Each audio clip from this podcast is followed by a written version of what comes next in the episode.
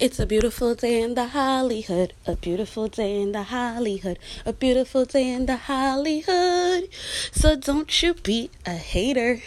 Hey y'all, thank you for joining me again at the Goddess Hideaway. Today is gonna be a more serious episode, a more heartfelt episode, and I'm definitely giving a trigger warning now. I will be talking about rape and molestation. Um, so this is your trigger warning. Um, so now I know that you guys see it everywhere. Everybody's talking about a rape case, a rape allegation. Chris Brown was just up there. You know, the R. Kelly situation is still buzzing and going around. So it made me reflect onto my life. You know, growing up for me, life ain't been no crystal stair whatever. You know i did come from a decent home. Don't don't get me to lying. You know but i feel as though i raised myself and my older sister raised me as well. Me and my older sister are super close and she's like my mom. Like she taught me everything in the world you know that i know and she kept me in line and everything else. So like i said this is the trigger warning when I was 16, I was raped by my male best friend. Um, it was this boy, you know, I used to kick it with him all the time, used to chill with him all the time. I was never attracted to him, never wanted anything sexual with him. Like, that was the homie. He was my friend. So um, one day, I met him after school, and I was, um, walking home and he was walking like, hey, come me to go pick up my sister. He had a little sister. I went with him to the daycare. We picked up the sister. He took the sister home he went up his stairs into his house. He lived in a house. He went up his stairs into his house or whatever and then he um he came out through the basement. I didn't think anything of it, but I have never seen him come out of this doorway in the basement. So he's like, "Hey, so I have to watch her, so I'm about to go inside. Come give me a hug and I'll see you later." I'm like, "Okay, cool." Literally not thinking anything of it. Um I go down the stairs to give him a hug. I hugged him, it was normal, and then when I went to walk away, he grabs me into his house and it's his bedroom there. It was two metal doors, and I remember the clink of these doors closing. It's like one door, and then you walk really really short distance and it's like you know like the bedroom door. And i'm banging on these doors and i'm trying to get out and i'm fighting him. And you know i'm screaming. I'm like yo chill. Like what are you doing? Da, da, da. he's pulling out my clothing you know. I went to a school where i had to wear uniform so you know he is taking on like he's ripped open my shirt from fighting him. My school pants were all ripped in the crotch area. I'm scratching at him, I'm biting, and I'm fighting. But I'm small, guys. I'm literally only 4'10. At this point now, I am like 175 pounds. Back in the day, I literally was 4'10 and about a good 90 pounds for a couple of years i couldn't get past like 110 115 in my super early 20s like 21 22 so you know you know high school i'm super skinny probably like 90 pounds 95 pounds type shit. So anybody could fight me off or whatever but i've always held my own. So fighting and scratching at him but yeah he raped me that day and i told any i didn't tell anybody because i was ashamed that it happened to me. I didn't want to disappoint anybody in my family. I didn't think anybody in my family would believe me because, you know, I used to want to run the streets and I had a whole bunch of homeboys. We were friends. I was a big tomboy, you know, just being around people. And I didn't know any better. Like, I didn't know that it was okay to tell anybody.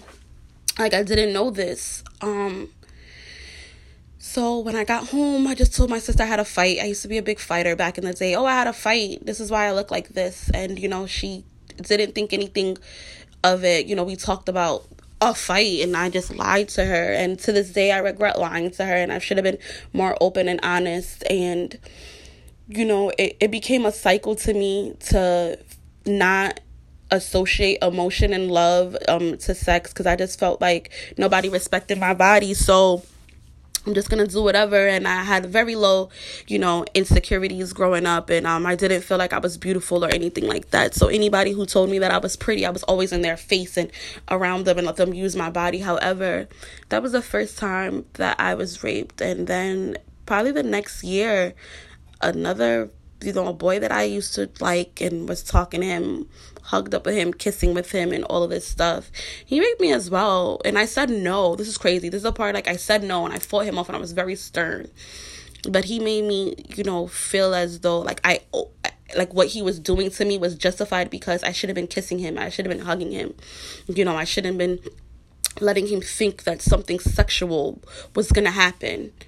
And um that that was like the second time I was I was, you know, violated and raped and it just triggered to me that I was a nobody, that I was a nothing, and um, that my body meant nothing to myself or to others, that it was just here for other people's gratification. Um, you know, I was molested by my mom's boyfriend growing up, and I never told anybody because the typical black home don't wear these little shorts, don't do this. Um, my mom always picked dudes over me and my siblings. So a lot of things I faced alone, and as I got older, I healed from it like alone.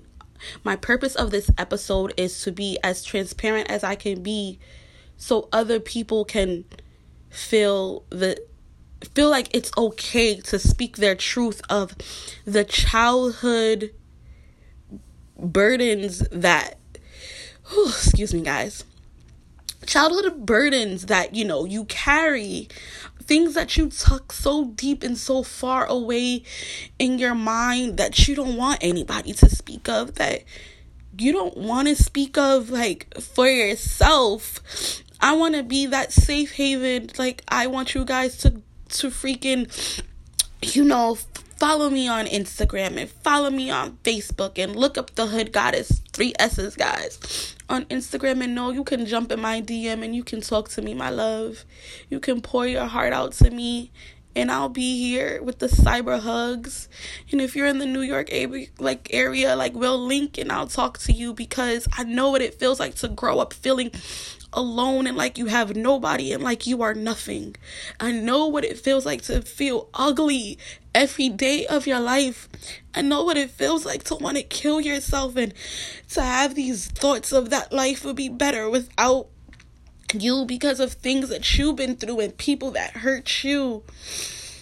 I want everybody to know that you are not things that happened to you in your past and you are not these those things should not burden you and you have to heal my love. You have to let these sexual traumas go the abuse go. You have to just let everything go so you could flourish and you can heal and you can be a great person and all them tears that you have cried from your childhood and from the pits of your soul that is just water for your soil and you are a beautiful flower and you will bloom and you will blossom and you will be a great goddess you will be a super goddess. And your wounds and, and your testimony will help you be able to help others walk through the darkness and you will be their light. I want to be the light at the end of the tunnel. I want to be the light at the beginning, the middle, the end of this tunnel for some of you beautiful people to learn from, to grow from, to feel safe, to be able to talk to me. I want to be so transparent that you guys just feel okay, and this is why I am now telling my story. I've never really told my story, but I told it on Facebook and um, the response I got was was beautiful. I got to talk to my older sister about it, which I never did, and